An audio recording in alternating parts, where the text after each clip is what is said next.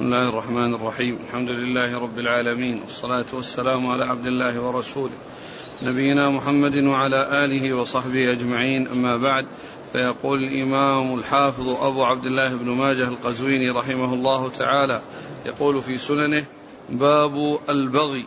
قال حدثنا الحسين بن الحسن المروزي قال أنبأنا عبد الله بن المبارك وابن علية عن عيينة بن عبد الرحمن عن أبيه عن أبي بكرة رضي الله عنه أنه قال قال رسول الله صلى الله عليه وعلى آله وسلم ما من ذنب أجدر أن يعجل الله لصاحبه العقوبة في الدنيا مع ما يدخر له في الآخرة من البغي وقطيعة الرحم. بسم الله الرحمن الرحيم، الحمد لله رب العالمين وصلى الله وسلم وبارك على عبده ورسوله نبينا محمد وعلى آله وأصحابه أجمعين. أما بعد فيقول الإمام ماجد رحمه الله باب البغي. والبغي هو الظلم. هو نوع من الظلم.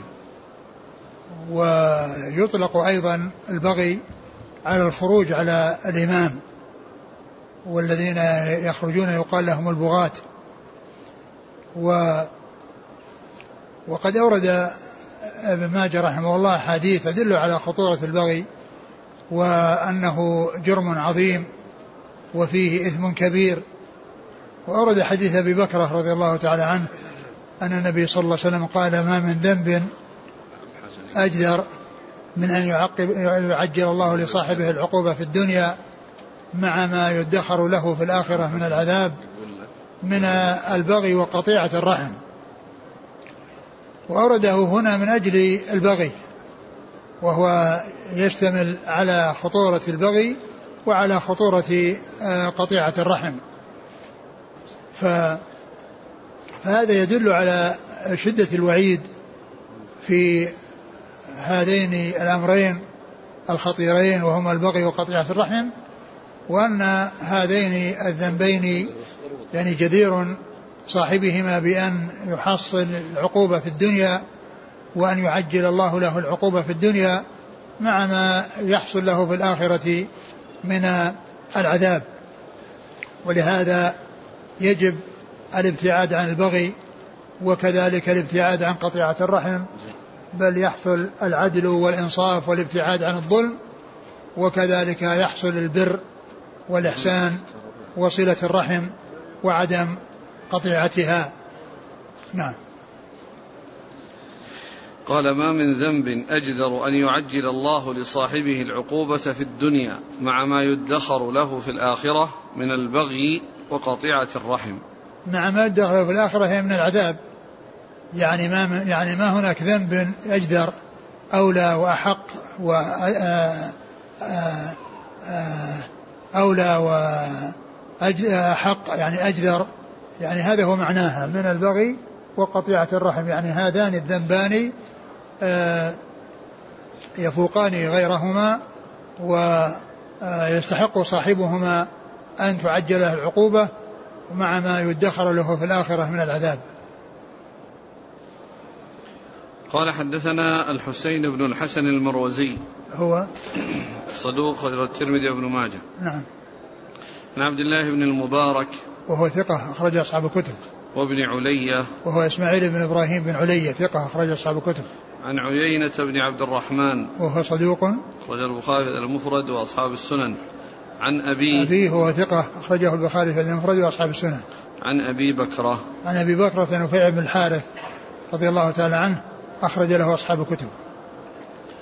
قال حدثنا سويد بن سعيد قال حدثنا صالح بن موسى عن معاوية بن إسحاق عن عائشة بن بنت طلحة عن عائشة أم المؤمنين رضي الله عنها أنها قالت قال رسول الله صلى الله عليه وعلى آله وسلم أسرع الخير ثوابا البر وصلة الرحم وأسرع الشر عقوبة البغي وقطيعة الرحم. ثم ذكر يعني هذا الحديث عن عائشة رضي الله عنها أسرع البر أسرع الخير ثوابا. أسرع الخير ثوابا. البر وصلة الرحم. البر وصلة الرحم. البر وصلة الرحم. وأسرع الشر الشر عقوبة. عقوبة. البغي وقطيعة. البغي وقطيعة الرحم. يعني هذا يدل على على فضل ال- البر وصلة الأرحام.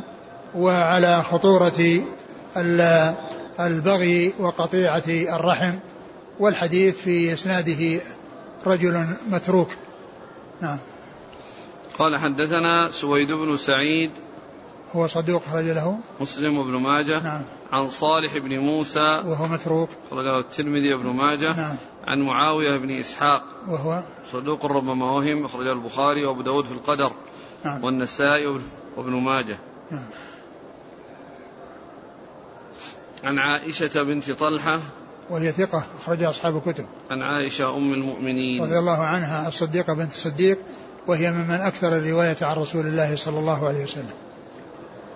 قال حدثنا يعقوب بن حميد المدني قال حدثنا عبد العزيز بن محمد عن داود بن قيس عن أبي سعيد مولى بني عامر عن أبي هريرة رضي الله عنه أن رسول الله صلى الله عليه وعلى آله وسلم قال حسب امرئ من الشر أن يحقر أخاه المسلم. ثم ذكر هذا الحديث عن أبي هريرة وهو قطعة من حديث طويل أخرجه مسلم وأورده الإمام النووي في كتاب الأربعين. أورد هذه الجملة. قال عليه الصلاة والسلام حسب امرئ من الشر أن يحقر أخاه المسلم. يعني أنه لو لم يكن عنده من الشر إلا هذه الخصلة الذميمة لكان ذلك كافيا في حصول الشر له. لو لم يكن معه شرور أخرى وسيئات أخرى يعاقب عليها فإن هذا الذي هو كونه يحقر أخاه المسلم يكفيه من الشر. لو لم يكن معه شرور أخرى فكيف إذا كان عنده هذا الشر وغيره؟ وهذا الحديث يدل على خطورة احتقار المسلمين وأن الإنسان يحتقر أخاه أن هذا من من من أكبر الذنوب ومن أعظم الذنوب لأن النبي صلى الله عليه وسلم قال حسب امرئ من الشر. يعني يكفيه حسب معنى كافي يكفيه من الشر أن يحقر أخاه المسلم. فكيف؟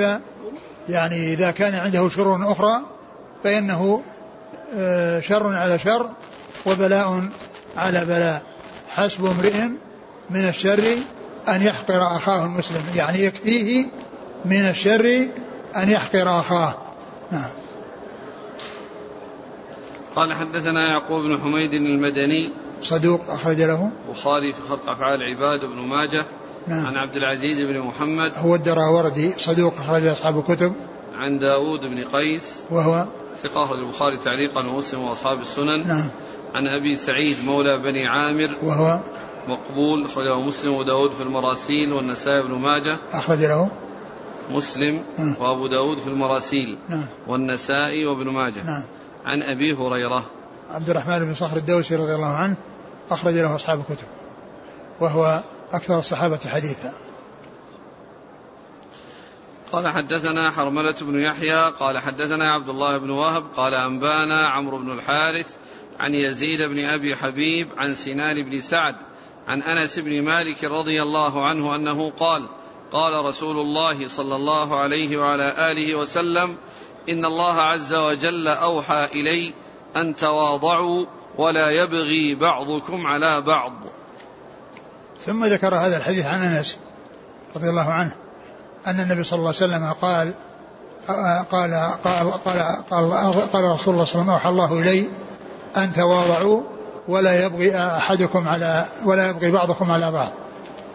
تواضعوا يعني أمر بالتواضع ونهي عن البغي يعني يبغي بعضهم على بعض أو يظلم بعضهم بعضا. و وهذا يعني آه، ذكر التواضع آه، يعني يدل على أن أن التواضع يح- يحصل معه السلامة من الظلم والسلامة من البغي. لهذا قال تواضعوا ولا يبغي آه، بعضكم على بعض. لأن لأن التكبر والتطاول وعدم التواضع يؤدي إلى الغضب ويؤدي إلى أن يظلم بعض الناس بعضا وأن يبغي بعضهم على بعض. ولهذا أرشد الله عز وجل إلى التواضع أرشد الرسول صلى الله عليه وسلم إلى التواضع وإلى البعد عن الظلم وبغي بعضهم على بعض. نعم. قال حدثنا حرملة بن يحيى صدوق أخرجه مسلم. النسائي بن ماجه. نعم. عن عبد الله بن وهب. ثقة أخرج أصحاب الكتب. عن عمرو بن الحارث. وهو ثقة أخرج أصحاب الكتب. عن يزيد بن أبي حبيب. وهو ثقة أخرج أصحاب الكتب. عن سنان بن سعد. وهو؟ صدوق له أفراد. أخرج نعم. البخاري في المفرد. وأبو داود والترمذي بن ماجه. نعم. عن أنس بن مالك رضي الله عنه خادم رسول الله صلى الله عليه وسلم وأحد السبع المكثرين من حديثه والحديث يعني هو في صحيح مسلم وقد مر بنا من حديث عياض بن حمار أن النبي صلى الله عليه وسلم قال تواضعوا حتى لا أن الله علي أن تواضعوا حتى لا يبغي أحد على أحد فهو مثل هذا الحديث عن أنس. قال رحمه الله تعالى باب الورع والتقوى. قال حدثنا أبو بكر بن أبي شيبة قال حدثنا هاشم بن القاسم قال حدثنا أبو عقيل قال حدثنا عبد الله بن يزيد قال حدثني ربيعة بن يزيد وعطية بن قيس عن عطية السعدي وكان من أصحاب النبي صلى الله عليه وعلى آله وسلم أنه قال قال رسول الله صلى الله عليه وسلم لا يبلغ العبد أن يكون من المتقين حتى يدع ما لا بأس به حذرا لما به البأس. ثم ذكر باب الورع والتقوى. الورع هو آه، الحذر من الوقوع في الشبهات التي تؤدي إلى المحرمات. والتقوى هي تقوى والتقوى تقوى الله عز وجل وهي طاعة وهي أن يجعل الإنسان بينه وبين غضب الله وقاية تقيه منه وذلك بامتثال الأوامر واجتناب النواهي. هذا هو المعنى الشرعي للتقوى. وأما المعنى اللغوي فهو عام وشامل وهو أن يجعل الإنسان بينه وبين كل شيء يخافه وقاية تقيه منه. أن يجعل بينه وبين كل شيء يخافه ويخشاه وقاية تقيه منه. وأما تقوى الله عز وجل فهي أن يجعل الإنسان بينه وبين غضب الله. يعني فهي تقوى مخصوصة. ترجع أو تتعلق بغضب الله والسلامة من غضب الله وذلك من امتثال الأوامر واجتناب النواهي فهي جزء من جزئيات المعنى اللغوي. والمعاني اللغوية في الغالب تكون عامة واسعة والمعاني الشرعية تكون خاصة وهي جزء من جزئيات المعاني اللغوية في الغالب. وهي جزء من جزئيات المعاني اللغوية. وهنا يقول باب الورع والتقوى. الورع هو التحرز من الوقوع في الشبهات التي آه، أرشد إليها رسول الله صلى الله عليه وسلم بقوله الحلال بين والحرام بين وبينهما أمور مشتبهات لا يعلمهن كثير من الناس فمن اتقى الشبهات فقد استبرأ دينه وعرضه ومن وقع الشبهات وقع في الحرام.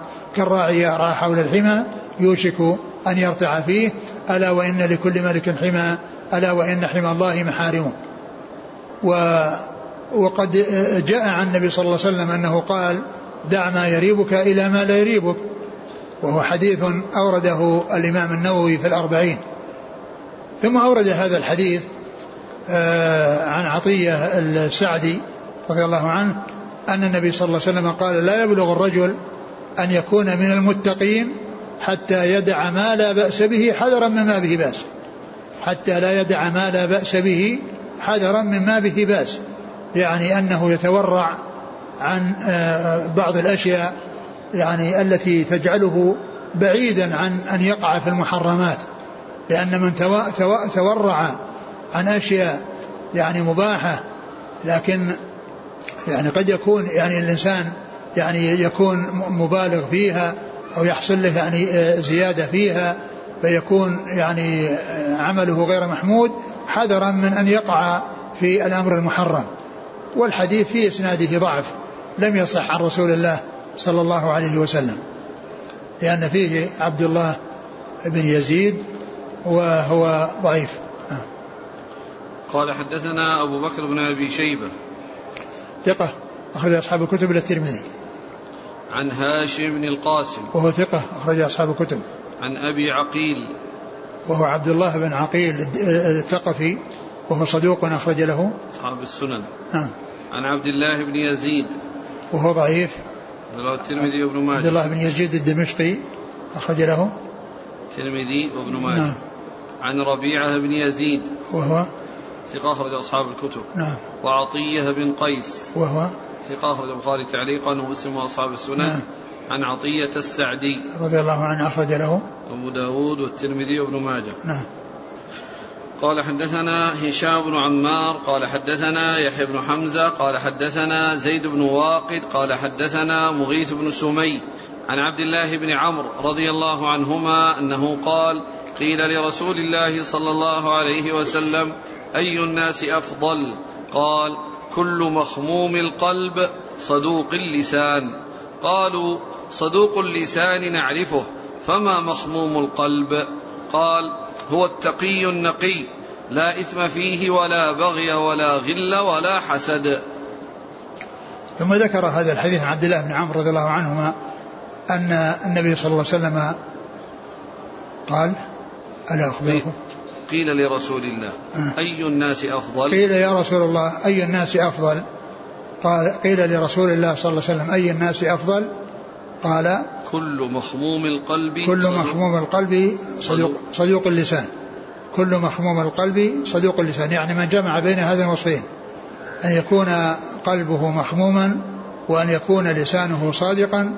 وعندما أجاب النبي صلى الله عليه وسلم بهذا الجواب بهذين الأمرين وكانوا يفهمون الثاني الذي هو صدق اللسان ويريدون أن يعرفوا ما المراد بكون القلب مخموما فقال آه، التقي النقي الخالي من الحسد.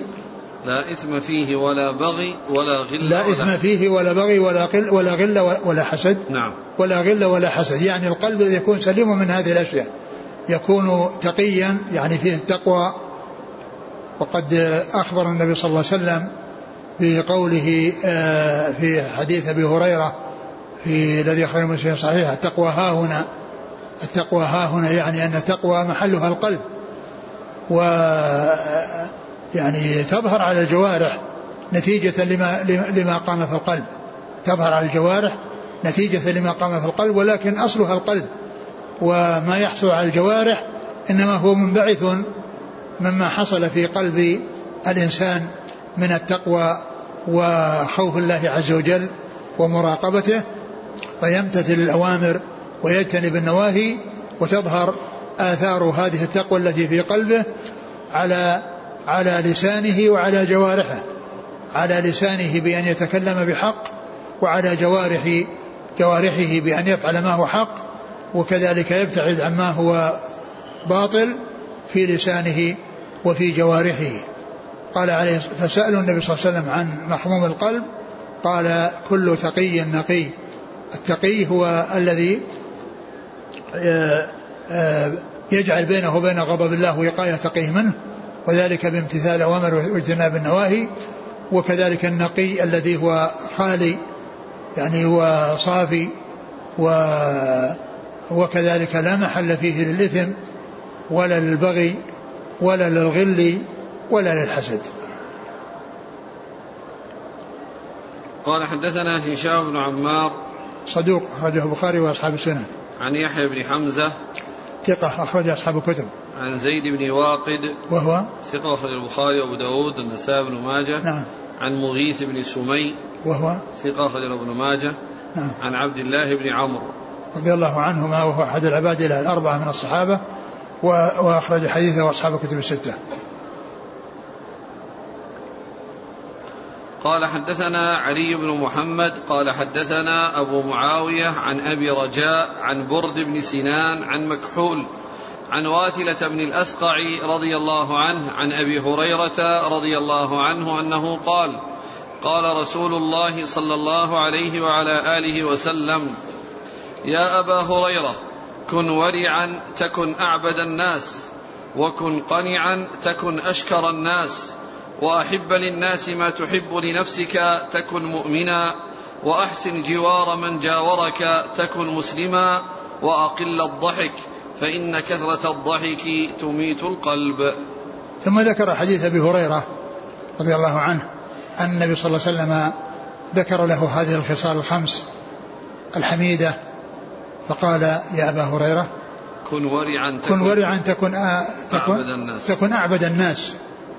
يعني كون الإنسان يعني يكون عنده ورع ويكون عنده ابتعاد عن الشبهات يعبد الله عز وجل يعني على بصيرة ويسلم من آه، الوقوع يعني في الأمور المحرمة لأن الورع يمنعه من أن يحصل منه يعني هذه الأشياء الورع وهو كون الإنسان يجتنب الشبهات ويجتنب الأشياء التي قد يصل الإنسان منها مضرة كما قال عليه الصلاة والسلام دع ما يريبك إلى ما لا يريبك تكن أعبد الناس وكن قنيعا تكن أشكر وكن قنيعا تكن أشكر الناس لأن من كان قلبه غنيا فإن ما يكون بيده يكون كثيرا بخلاف من يكون قلبه يعني آآ آآ مشغول بالدنيا فإن الكثير الذي يقع في يده لا يعتبر شيئا عنده لا يعتبر شيئا عنده. ولكن من كان قنوعا فإنه هو الذي يكون شكورا. يعني إذا كان الإنسان عنده قناعة يكون شاكرا لله عز وجل. بخلاف الذي عنده جشع وعنده طمع وعنده تهالك على الدنيا وحرص على الدنيا فإنه يلهث وراءها وما يقع في يده لا يكفيه. وقد يكون آآ آآ يحرص على تحصيل المال من حله وغير حله. يعني سواء المهم أن يصل المال إليه المهم أن يصل المال إليه سواء كان من طريق حلال أو عن طريق حرام. يكون تعريف الحلال عنده ما حل في اليد. الحلال ما حل في اليد ليس ما حل الله ورسوله صلى الله عليه وسلم وإنما الحلال ما يحل في اليد والحرام ما لم يصل إلى اليد. الحلال ما حل في يدك والحرام ما حرمت من من من وصوله إلى يدك. هذا بعض الناس الذي يكون عنده طمع وعنده جشع وحرص على الدنيا يعني يسعى إلى تحصيل المال من حله وغير حله. من كونه لا يبالي كونه من حلال أو كونه من حرام. وكن وكن قنوعا تكن أشكر الناس لأن الإنسان الذي يقنع بما أعطاه الله عز وجل ويكون قلبه غنيا يكون شاكرا لله عز وجل دائما وأبدا على القليل والكثير. ولهذا ثبت ثبت في الحديث الذي مر بنا ليس الغنى عن كثرة العرب وإنما الغنى غنى النفس. نعم. وأحب للناس ما تحب لنفسك تكن مؤمنا. وأحب للناس ما تحب لنفسك تكن مؤمنا. وهذا من خصال أهل الإيمان. وقد ثبت في الحديث المتفق على صحته أن النبي صلى الله عليه وسلم قال من كان يؤمن بالله لا يؤمن أحدكم حتى يحب لأخيه ما يحب لنفسه. لا يحب لأحدكم لا يؤمن أحدكم حتى يحب لأخيه ما يحب لنفسه. يعني فإذا أحب للناس ما يحب لنفسه يكون متصفا بهذا الوصف الكريم الذي هو من صفات الإيمان. قال تكن مؤمنا يعني أن هذا من كمال الإيمان وهذا من أعظم خصال الإيمان وهي أن الإنسان يحب لغيره ما يحب لنفسه ويعامل الناس بمثل ما يحب أن يعاملوه به. كما ثبت في صحيح مسلم عن النبي عليه الصلاة والسلام من حديث عبد الله بن عمرو بن العاص وهو حديث طويل قال في أثنائه من فمن أحب أن يزحزح عن النار ويدخل الجنة فلتأتيه منيته وهو يؤمن بالله واليوم الآخر. ثم قال وليأتي إلى الناس الذي يحب أن يؤتى إليه. وليأتي إلى الناس الذي يحب أن يؤتى إليه. يعني يعامل الناس بمثل ما يحب أن يعامله به. يعامل الناس بمثل ما يحب أن يعامله به. وكن. وأحسن جوار من جاورك تكون مسلما. وأحسن جوار من جاورك يعني بأن يصل إليه برك وخيرك ويندفع عنه شرك وضرك. يعني هذه هذا هو الحق الذي يكون للجيران أن يكون بينهم آه الإحسان والسلامة من الظلم. والأذى يعني يصل من الجار لجاره آه بره وخيره ويندفع عنه شره وضره. وقد قال عليه الصلاة والسلام المسلم من سلم المسلمون من لسانه ويده. المسلم حقا من سلم المسلمون من لسانه ويده. والجار أولى بالسلامة من غيره. والجار أولى بالسلامة من غيره لأن الجوار يعني فيه الملازمة وفيه الاستمرار يعني في في في في, في, في المجاورة. فإذا حصل ضرر فإنه يكون شديدا وإذا حصل نفع فإنه يكون عظيما.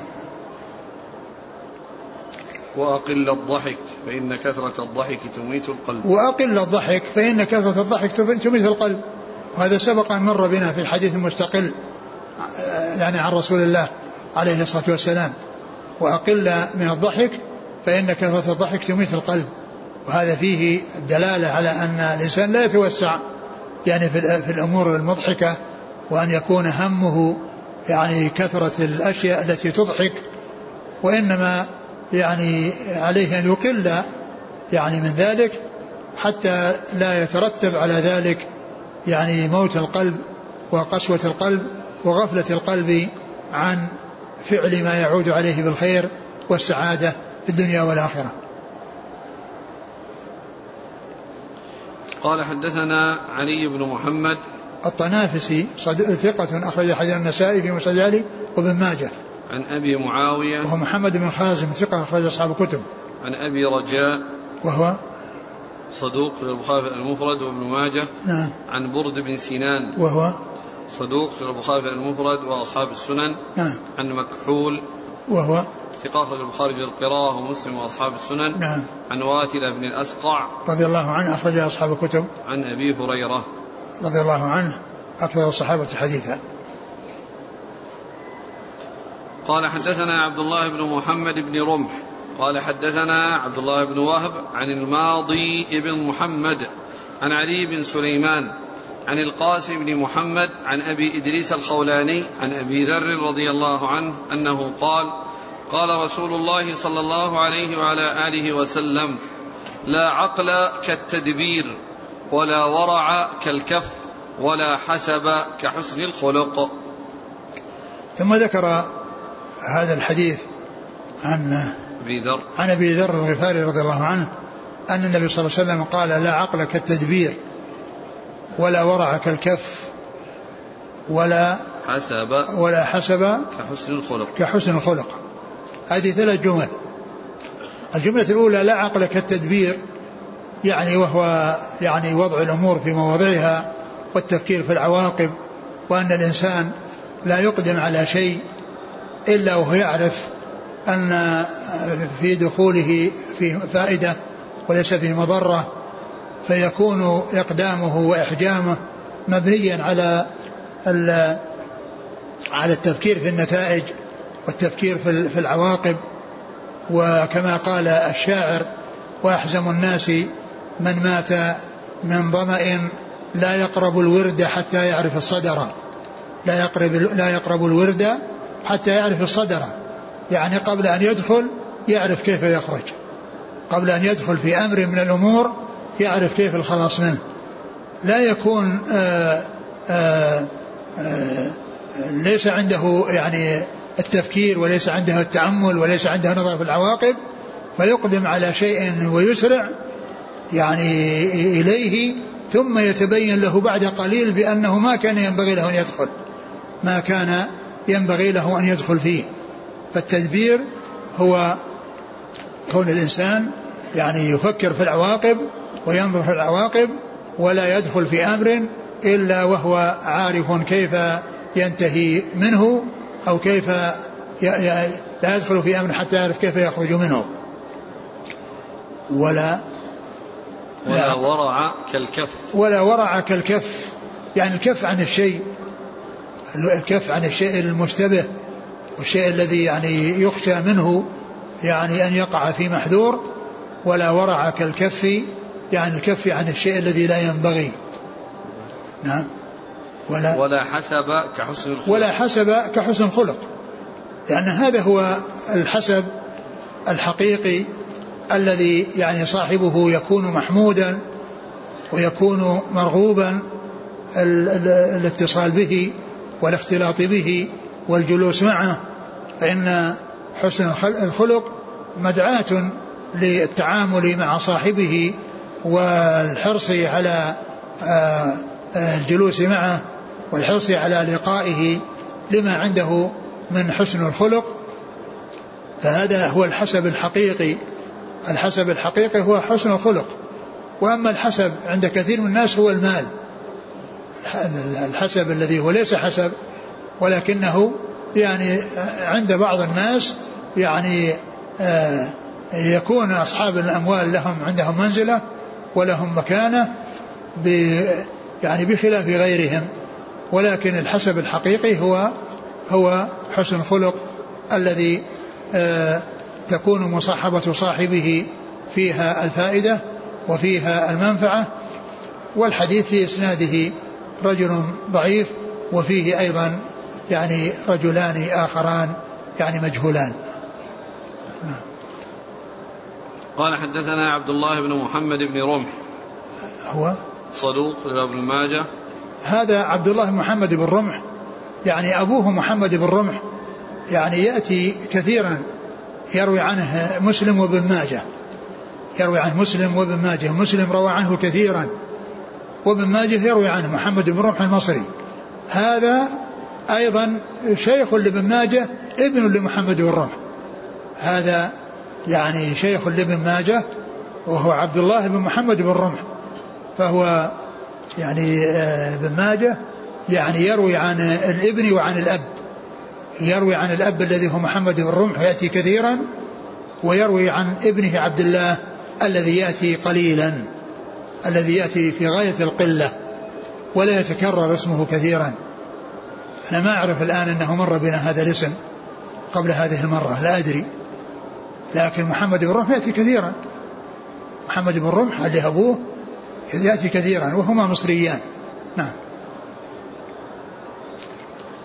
قال عن عبد الله بن وهب. عبد الله بن وهب المصري ثقة أخرج أصحاب الكتب. عن الماضي بن محمد وهو ضعيف. رجل ابن ماجه. نعم. عن علي بن سليمان. وهو مجهول, مجهول أخرج له. ابن ماجه. نعم. عن القاسم بن محمد. وهو مجهول أخرج ابن ماجه. نعم. يعني هؤلاء الثلاثة الذين هم ضعيف ومجهولان ممن انفرد بالرواية عنهم ابن ماجه. يعني أن هؤلاء الثلاثة لا يوجدون إلا في سنن ابن ماجه لا يوجدون في الكتب الخمسة الأخرى. ثلاثة متوالون في الإسناد وكلهم يعني لا يحتج بهم وكلهم ممن انفرد بالرواية لهم ابن ماجه. عن أبي إدريس الخولاني. وهو ثقة أخرج أصحاب الكتب. عن أبي ذر. وهو جندب بن جنادة رضي الله عنه أخرج أصحاب الكتب. قال حدثنا محمد بن خلف العسقلاني. قال حدثنا يونس بن محمد قال حدثنا سلام بن أبي مطيع عن قتادة عن الحسن عن سمرة بن جندب رضي الله عنه أنه قال قال رسول الله صلى الله عليه وعلى آله وسلم الحسب المال والكرم التقوى. ثم ذكر هذا الحديث عن سمرة بن جندب أن النبي صلى الله عليه وسلم قال الحسب المال يعني عند الناس يعني الحسب الذي هو الفضل الذي يعني يكون مرغوبا عند الناس والذي يعني يحصل أصحابه الاحترام والتوقير عند الناس هو المال. يعني ليس المقصود بهذا أن أن أن أن, أن الحسب هو المال يعني في في في الشرع وإنما هذا عند الناس. وأما الذي يعني يكون في الدار الآخرة وفي ما يعود على الإنسان بالخير فهو تقوى الله عز وجل والحسب. الحسب المال والكرم التقوى. والكرم التقوى. كما قال الله عز وجل إن أكرمكم عند الله أتقاكم. يعني هذا الكرم الذي هو التقوى فيما يتعلق في أمور الدين وفيما يتعلق بأمور الآخرة.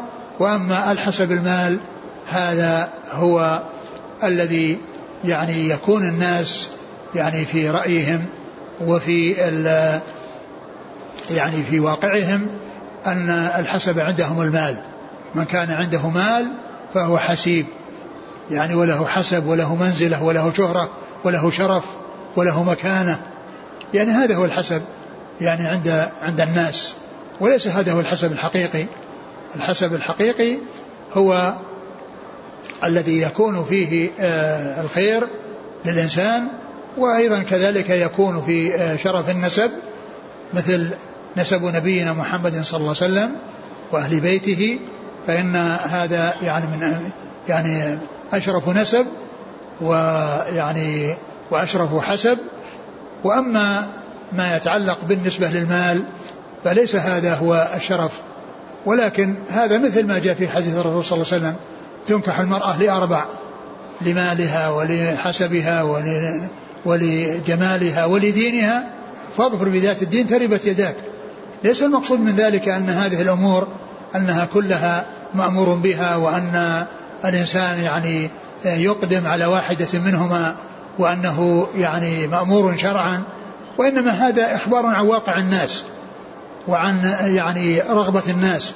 منهم من يريد المال ومنهم من يريد الحسب والنسب ومنهم من يريد الجمال ومنهم من يريد الدين ولكن أحسنهم وأولاهم هو الذي يظفر بذات الدين والذي يحرص على ذات الدين وإن لم يكن عندها يعني شيء من هذه الأمور الأخرى هذا هو هذا هو الأساس الذي يعني يعول عليه.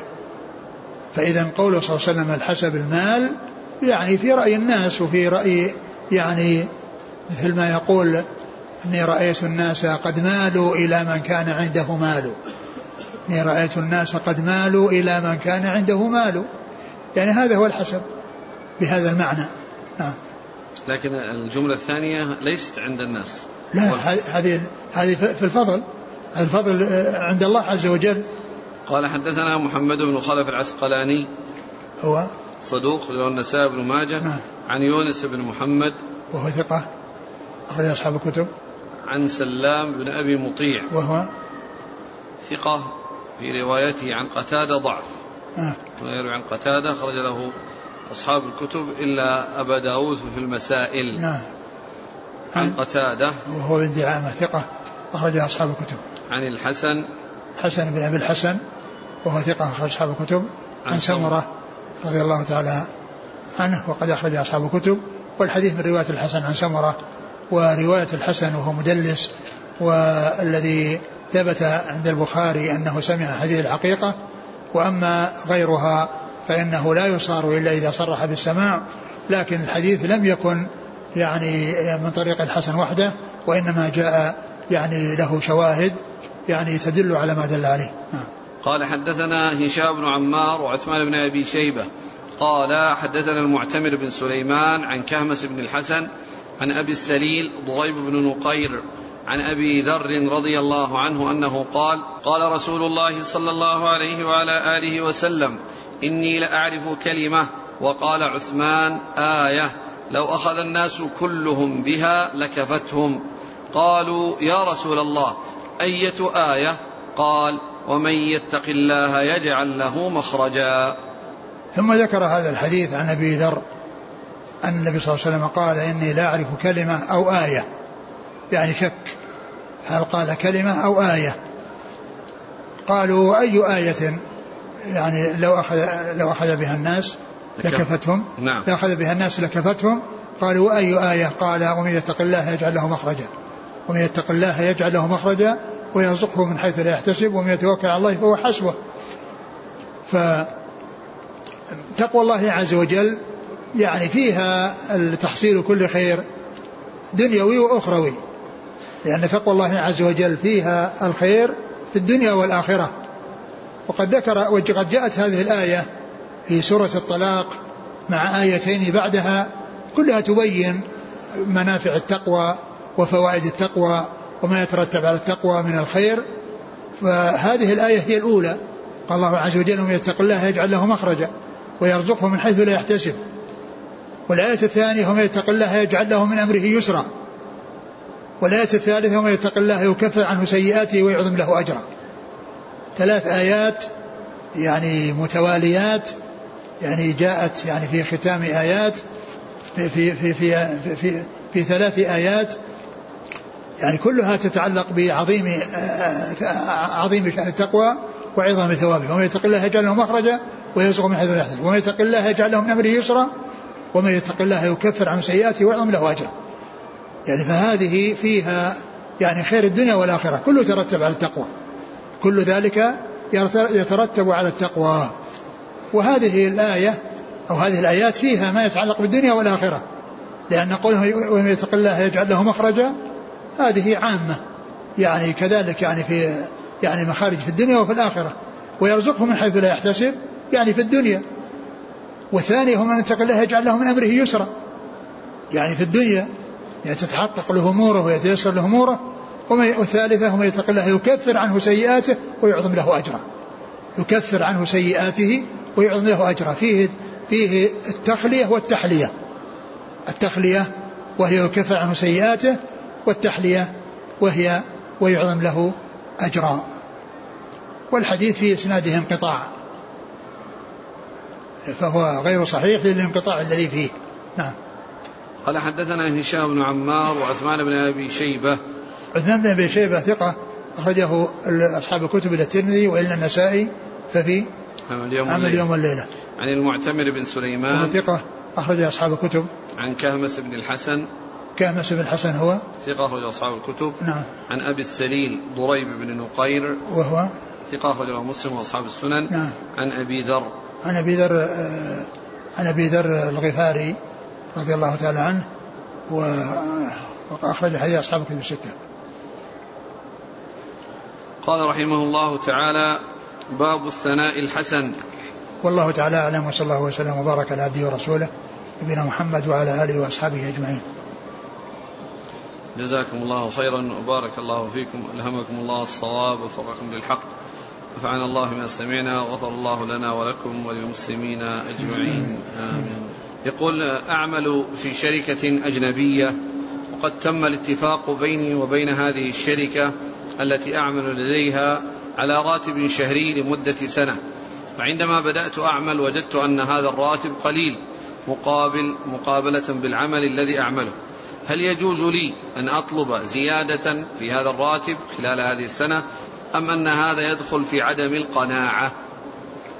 والله إذا كان الإنسان يعني راتبه قليل ويعني وعمله مضني وكثير وأراد أن يطلب المزيد لا بأس بذلك. يقول آه، جاري لا يبالي بالصلاة بل لا يصلي وللأسف أنه ينتسب لطلاب العلم. فهل له حق من حقوق الجوار؟ نعم له حق عظيم. وهي دعوته وإرشاده ومساعدته على نفسه وتخويفه بالله عز وجل وإنقاذه من هذا البلاء الذي هو واقع فيه. هذا هو أعظم حق يكون للجار على الجار. يعني الحق الذي فيه صلاحه وسعادته وسلامته من العذاب. هذا هو أهم الحقوق أهم حقوق تكون من المسلم لأخيه المسلم ولا سيما من الجار لجاره ولا سيما من الجار لجاره. فأنتم تحرصون على يعني مساعدته على نفسه وعلى إنقاذه مما هو فيه من هذا البلاء. لا سيما إذا كان من طلاب العلم فهذه مصيبة. إذا كنت لا تدري فتلك مصيبة. وإن كنت تدري فالمصيبة أعظم. يقول كيف يكون احتقار المسلم لأخيه المسلم؟ يحتقره يعني في من في وجوه كثيرة. يعني يحتقره يعني في آه يعني يحتقره من حيث النسب فيتكلم في نسبه ويحتقره من حيث النسب. أو يحتقره يعني في يعني في يعني هيئة أو غيرها.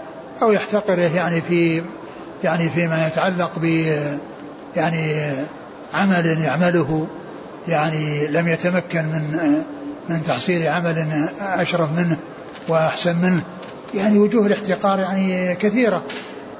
في الأحاديث أحاديث أبي هريرة كن ورعا تكون عبد الناس يقول هل يدل ذلك على أن شدة الورع أفضل من كثرة العبادة؟ ال ال الورع يعني هو في الغالب أنه يأتي بالعبادة. أنه يأتي بالعبادة ولهذا قال كن ورعا تكون أعبد الناس. تكون أعبد الناس يعني أنه يعني يشتغل بالعبادة. الذي يشتغل بالعبادة يعني ويخشى أن يعمل شيئا يخل في عبادته ويخل في في عمله يعني بأن يكون يعني في في في في, في, في, في الأمور المشتبهة من كان في قلبه حقد وغل على بعض الناس لسبب أعمالهم السيئة وظلمهم للناس فهل هذا الغل والحقد يؤجر عليه؟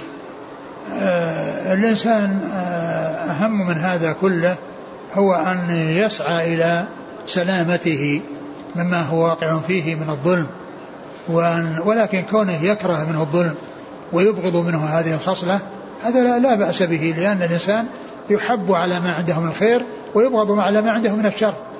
يبغض على ما عنده من الشر. ولكن الأحسن من هذا والأهم من هذا هو يعني آه، مساعدته على تخليص نفسه من هذا الشيء الذي يبغض من أجله والذي يكره من أجله.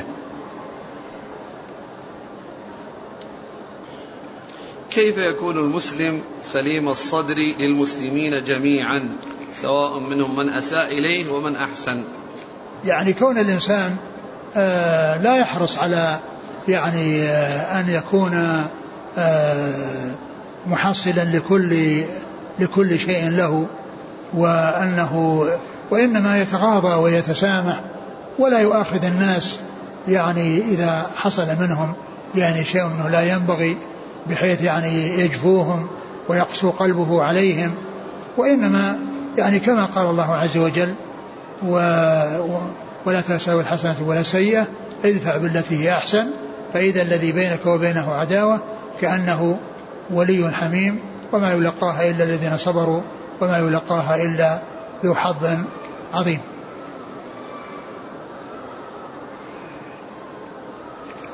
يقول الشاعر تسامح ولا تستوفي حقك كله.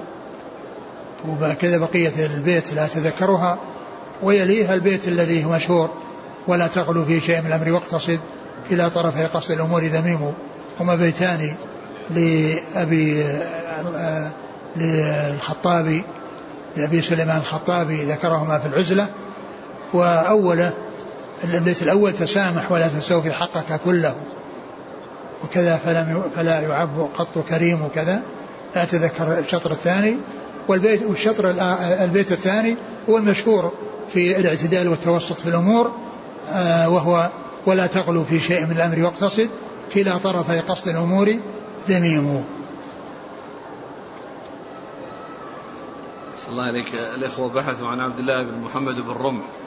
إيه؟ فتبين أنه مر في باب ما جاء في صلاة الليل والنهار مثنى مثنى. 1300 مرة واحدة؟ إيه. آه.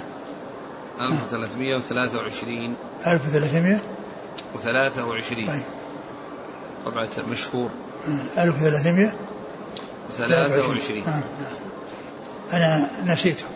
يقول توجد الآن بعض أجهزة الحاسب مزودة بتقنية لاسلكية تتيح لها الدخول على الشبكات آه، بالشبكات الإنترنت دون إذن أصحابها.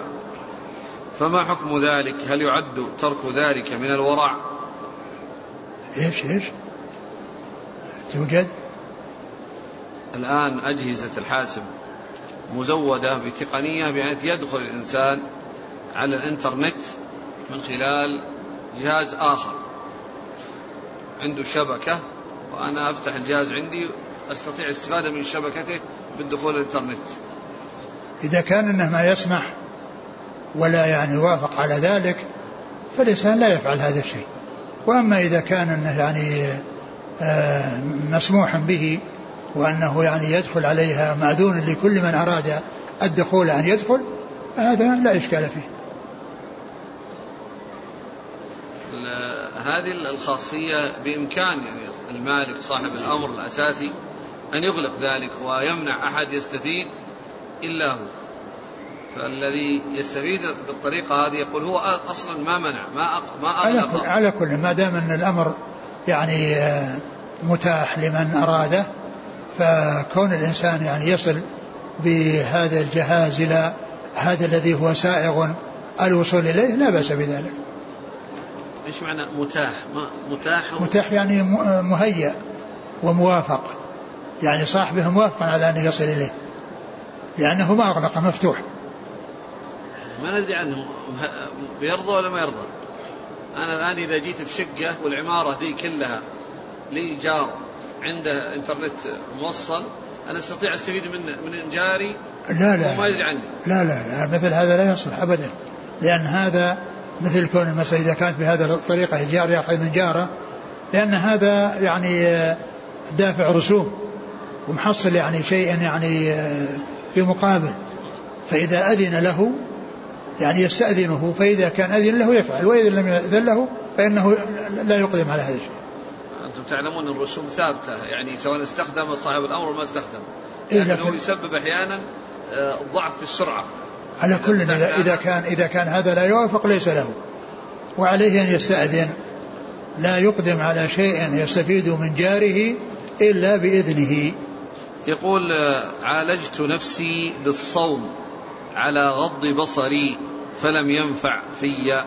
مع يقيني بحرمة ذلك. أتوب إلى الله من ذلك ثم أرجع. فكيف العمل؟ عليك أن تكون شجاعا على نفسك. ما تكون يعني فريسة للنفس الأمارة بالسوء وإنما تكون شجاعا.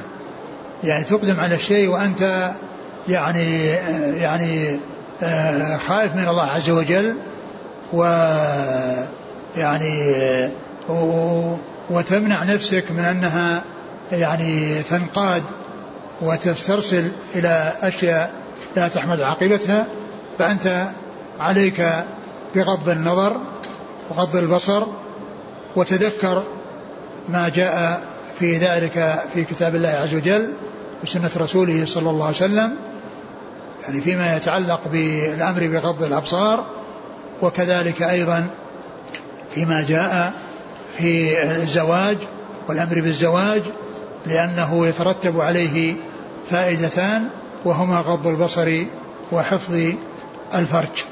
يقول هل صلة الرحم تقتصر على السؤال عن حالهم والاطمئنان عن صحتهم وما شابه ذلك؟ هذا أقل الصلة. هذا أقل الصلة. وأما الصلة هي تكون يعني ب يعني بالإحسان إليهم وبالإهداء إليهم وبزيارتهم وكذلك يعني الاتصال بهم والسؤال عن أحوالهم ولو عن طريق التلفون لكن يعني كون الإنسان يعني يحرص على أن الزيارة وعلى اللقاء الذي يكون بينه وبين يعني ذوي رحمه يعني هذا هو الذي ينبغي الإنسان ولا يقتصر الإنسان على ولكن لا شك اللي يتصل بالتلفون ويسأل عن أحوال هذا قد أحسن وهذا من الصلة. هذه يقول أخت من فرنسا تسأل عن زوجها الذي لا يصلي ولا يريد أن تلبس الجلباب. تقول وأنا معه منذ مدة أدعوه لكي يصلي ولا يفعل ذلك. فهل يحل لي المكوث معه؟ هل؟ هل يحل لي المكوث معه؟ إذا كان لا يصلي يعني في البيت حتى في البيت لا يصلي تارك الصلاة أصلا فإنه لا يجوز لها أن تبقى معه وإنما عليها إن تدعوه إن اهتدى وإلا تسعى في الخلاص التخلص منه. إما بطلاق وإما بخلع من خرج من المسجد لحاجة كدورة المياه ثم عاد هل يصلي تحية المسجد؟ نعم. إذا خرج للوضوء ثم إذا خرج لحاجة ثم عاد. هل يصلي نعم. ركعتين؟ نعم إذا خرج للوضوء وعاد إلى المسجد وسواء كانت دورات المياه يعني خارج الأسوار للمساجد أو في داخل الأسوار فإنه إذا دخل دورات المياه خرج من المسجد لأن دورات المياه ليست من المسجد هي خارج المسجد فإذا دخل الدورات اللي في في في في, في, في الساحات اللي في المسجد فإنه يعتبر خرج من المسجد ودخل في مكان لا يقال له مسجد وإذا خرج منه فإن عليه أن أن يصلي. يعني آه، تحية تحية المسجد قبل أن يجلس إذا كان فيها غير أوقات النهي. أما إذا كان في أوقات النهي بعد العصر وبعد الفجر فهذا فيه خلاف بين أهل العلم. منهم من قال يعني لا يصلي لقوله لا صلاة بعد العصر حتى تغرب الشمس ولا صلاة بعد الفجر حتى الشمس. ومنهم من قال يصلي لقوله صلى الله عليه وسلم إذا دخل المسجد فلا يجلس حتى يصلي ركعتين. والذي يظهر أنه لا ينكر على من جلس ولا على من صلى. يقول آه، شعر لحيتي ضعيف وأصبح يتساقط فهل أقص ما فوق القبضة حتى ينمو سليما؟ لا تعود نفسك القص ولا تتجه إليه. لأنك إن بدأت به قد تبتلى بالاستمرار عليه. فالإنسان لا يتعرض للحيته لا بقص ولا بحلق أبدا. يقول هل كل من صلى على الميت يكتب له قراط وكل من تبعها حتى تدفن يكتب له قراطان؟ نعم من صلى على الجنازة له قراط ومن تبعها تدفن فله قراط آخر. كما جاء ذلك في الحديث. قوله صلى الله عليه وسلم من يريد الله به خيرا يفقهه في الدين هل معنى ذلك أن من لم يرد به خيرا لا يفقه في الدين؟ يعني هذا يعني آآ آه، آآ آه، لا شك أن, أن هذا هو المفهوم لكن لا يعني ذلك أن أي إنسان لم يتفقه في الدين لا يراد به خير فإن كثيرا من العوام يعني عندهم استقامة وعندهم عبادة وليس عندهم التفقه في الدين الذي يكون عند طلبة العلم بل من العوام ممن يكون أحسن من طلبة العلم الذين عندهم فقه في الدين. لأن من الناس من يكون عنده فقه ولكن لا يوفق للعمل به فيكون ذلك مصيبة يعني عليه. ويعني بعض العوام تجد يحافظ على العبادات ويحافظ على الصلوات ويؤدي ما أوجبه الله عز وجل عليه مما هو لازم له ومما معرفته لا بد منها كمعرفة الوضوء وأحكام أحكام الوضوء والصلاة ما يتعلق بكيفية الصلاة وكيفية الوضوء وغير ذلك. هذا لازم للناس.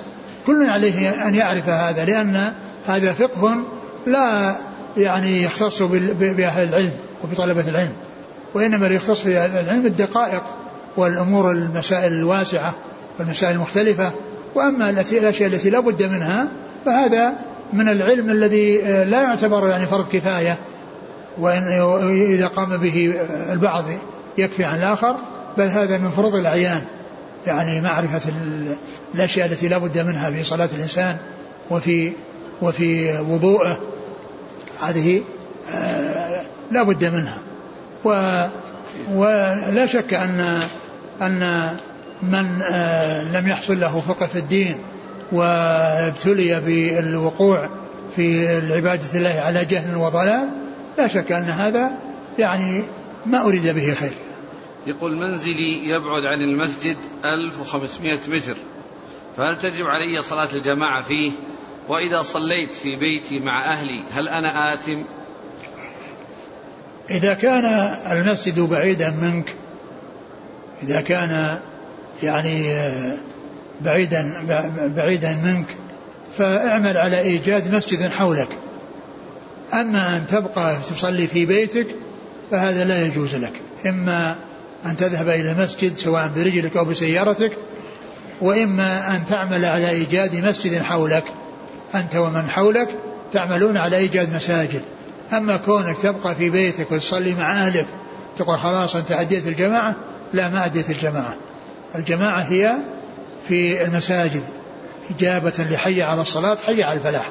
هل يجوز للإنسان أن يذبح ذبيحة ويتصدق بها ناويا بذلك شفاء مريضه؟ ما أعلم في ذلك بأسا لأن الصدقة يعني لدفع الشر ول يعني لتحصيل خير آه، لا بأس بها سواء كانت آه، يعني آه، يعني صدقة بلحم يكون عن ذبح شيء من الحيوانات أو بمال يتصدق به. ما أعلم شيئا يمنع من هذا. إطلاق كلمة الشارع. هل تطلق في حق الله وكذلك في حق الرسول صلى الله عليه وسلم؟ لا تطلق إلا في حق الله عز وجل. الرسول صلى الله عليه وسلم ليس بشارع وإنما هو بلغ الشرع. كما قال الله عز وجل شرع لكم من الدين. ما وصى به نوحا والذي أوحينا إليك. فالشارع الذي آتى بالشرع هو الله وصاحب الشرع هو الله والرسول صلى الله عليه وسلم مبلغ عن الله كما قال الله عز وجل وما ينطق عن الهوى إن هو إلا وحي يوحى. يقول رجل عنده فرس في مزرعته وهذه الفرس تسرح في المزارع المجاورة ثم بعد ذلك تبين بأنها حامل لا يدرى من أي الخيول في المزارع المجاورة. يقول إن ولدت لمن يكون الولد؟ سبحان الله. والله هذا هذا يبدو أنه ما هو بحريص على الأولاد. على أولاد الفرس. هل يحق لمدير المدرسة أن يقول للمعلم اجلس في بيتك لا حاجة لنا بك مع العلم بأنه يتقاضى مرتبا على ذلك؟ ليس له ذلك. وإنما عليه أن يحضر ويكلف بالشيء الذي يعني يكون في مقابل الراتب ولا يبقى في بيته إلا إذا كان فيه إجازة يعني يستحقها ما في بأس. امرأة تعيش مع زوجها لمدة عشر سنوات والآن تطلب منه الخلع بسبب عدم حبها له. هل من حقها ذلك أم هي آثمة؟ إذا كانت إنها لا تطيق الصبر لكن هذه لها عشر سنين. يعني إذا كانت هذه العشر سنين كلها وهي في في مرارة وفي عناء وفي تعب فلها ذلك. وإذا كان يعني هذا شيء يعني طرأ أو يعني شيء يعني يعني صار في راسها أنها يعني آه، وجدت شيء لا يعجبها يعني وقد قبل ذلك كانت الأمور حسنة يعني مثل ما يعني المرأة يعني كفر العشير مثل ما جاء أنها لو أحسنت إلى الدهر ثم رأت منك شيئا قالت ما رأيت خيرا قط. إذا كان هذا شيء يعني قديم ومعها وهي تجاهد نفسها ولا تستطيع لها أن تطلب. وإذا كان هذا شيء طرأ عليها أو شيء يعني آه، آه، حصل لها يعني من غير أن يكون هو يعني سبب حقيقي ليس لها ذلك. يقول فضيلة الشيخ ظهر بعض الدعاة اليوم يستعملون الضحك والتنكيت وسيلة للدعوة وذلك بحجة جذب قلوب الشباب. فما حكم هذا العمل؟ هذا ما هو جيد هذا عمل غير طيب. الإنسان يعني يكون صاحب جد لا يكون صاحب هزل. جزاكم الله خيرا سبحانك الله وبحمدك.